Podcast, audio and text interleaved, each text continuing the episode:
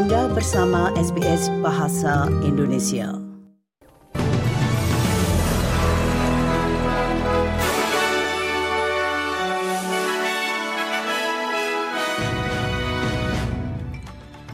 Warta berita S B S Audio untuk hari Rabu tanggal dua puluh tiga Agustus.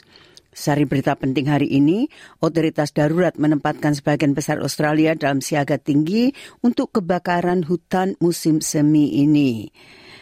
Data baru mengungkapkan perbedaan cara perempuan dan laki-laki mengalami kekerasan fisik dan seksual, dan dalam atletik, kejuaraan atletik dunia di Budapest, Jessica Hull tetap yakin dia berada di jalur yang tepat untuk Olimpiade Paris setelah finish ketujuh di final kejuaraan dunia seribu lima ratus meter. Berita selengkapnya. Otoritas darurat telah menempatkan sebagian besar wilayah Australia dalam siaga tinggi terkait dengan bencana kebakaran hutan pada musim semi ini. Hal itu terjadi setelah Otoritas Pemadam Kebakaran Nasional mendesak warga Australia untuk bersiap menghadapi kondisi cuaca buruk yang belum pernah terjadi sejak kebakaran musim panas tahun dua ribu sembilan belas dua ribu dua puluh. Para pejabat pemadam kebakaran mengatakan sebagian besar wilayah negara ini terbebani dengan tingginya bahan bakar setelah tiga tahun dipengaruhi oleh pola cuaca La Nina. The strong message is that plan and prepare.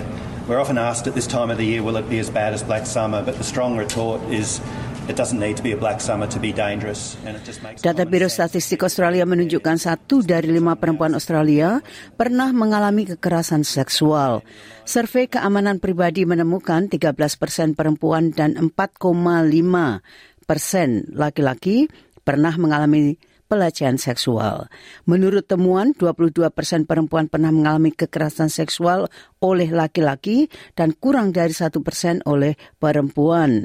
Wanita tiga kali lebih mungkin mengalami kekerasan seksual oleh pria yang mereka kenal daripada oleh pria asing.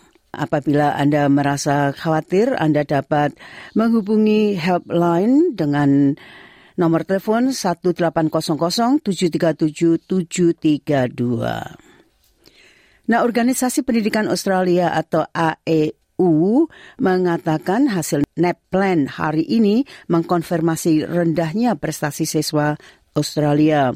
Hasil tahun ini mengungkapkan sekitar sepuluh persen siswa gagal memenuhi standar minimum dalam literasi dan numerasi, dengan sembilan dari sepuluh siswa menjadi siswa negara pertama di Northern Territory.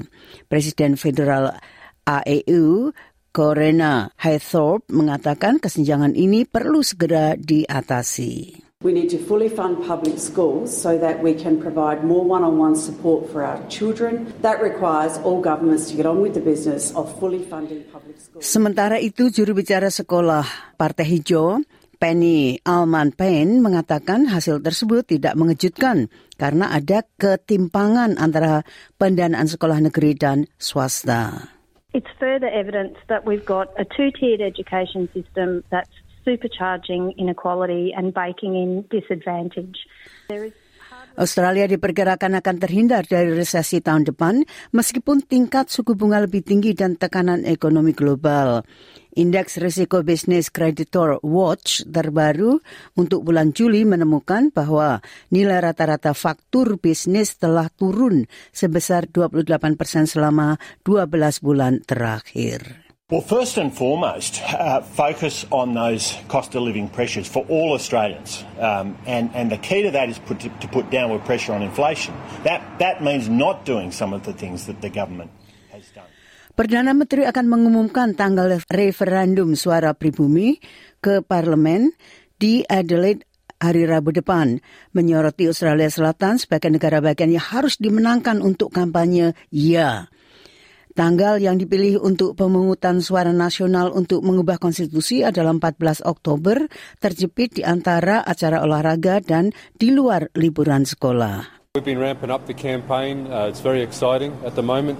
Uh, on average, we're getting uh, a thousand new volunteers every week, and it's going to be the biggest campaign that Australia has ever seen.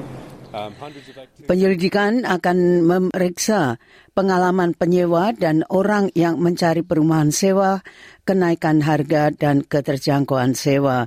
Pemerintah federal telah berjanji untuk membangun satu koma dua juta rumah baru dalam lima tahun ke depan dalam upaya untuk meredakan krisis perumahan.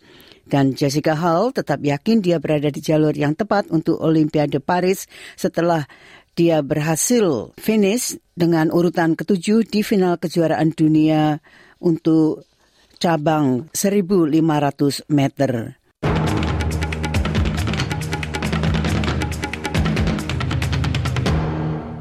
Nah, sekali lagi seri berita penting hari ini. Otoritas darurat menempatkan sebagian besar Australia dalam siaga tinggi untuk kebakaran musim semi dua ribu dua puluh tiga ini. Data baru mengungkapkan perbedaan cara perempuan dan laki-laki mengalami kekerasan fisik dan seksual. Dan dalam atletik, Jessica Hull tetap yakin dia berada di jalur yang tepat untuk Olimpiade Paris. Sekian Warta Berita S B S Audio untuk hari Rabu, tanggal dua puluh tiga Agustus.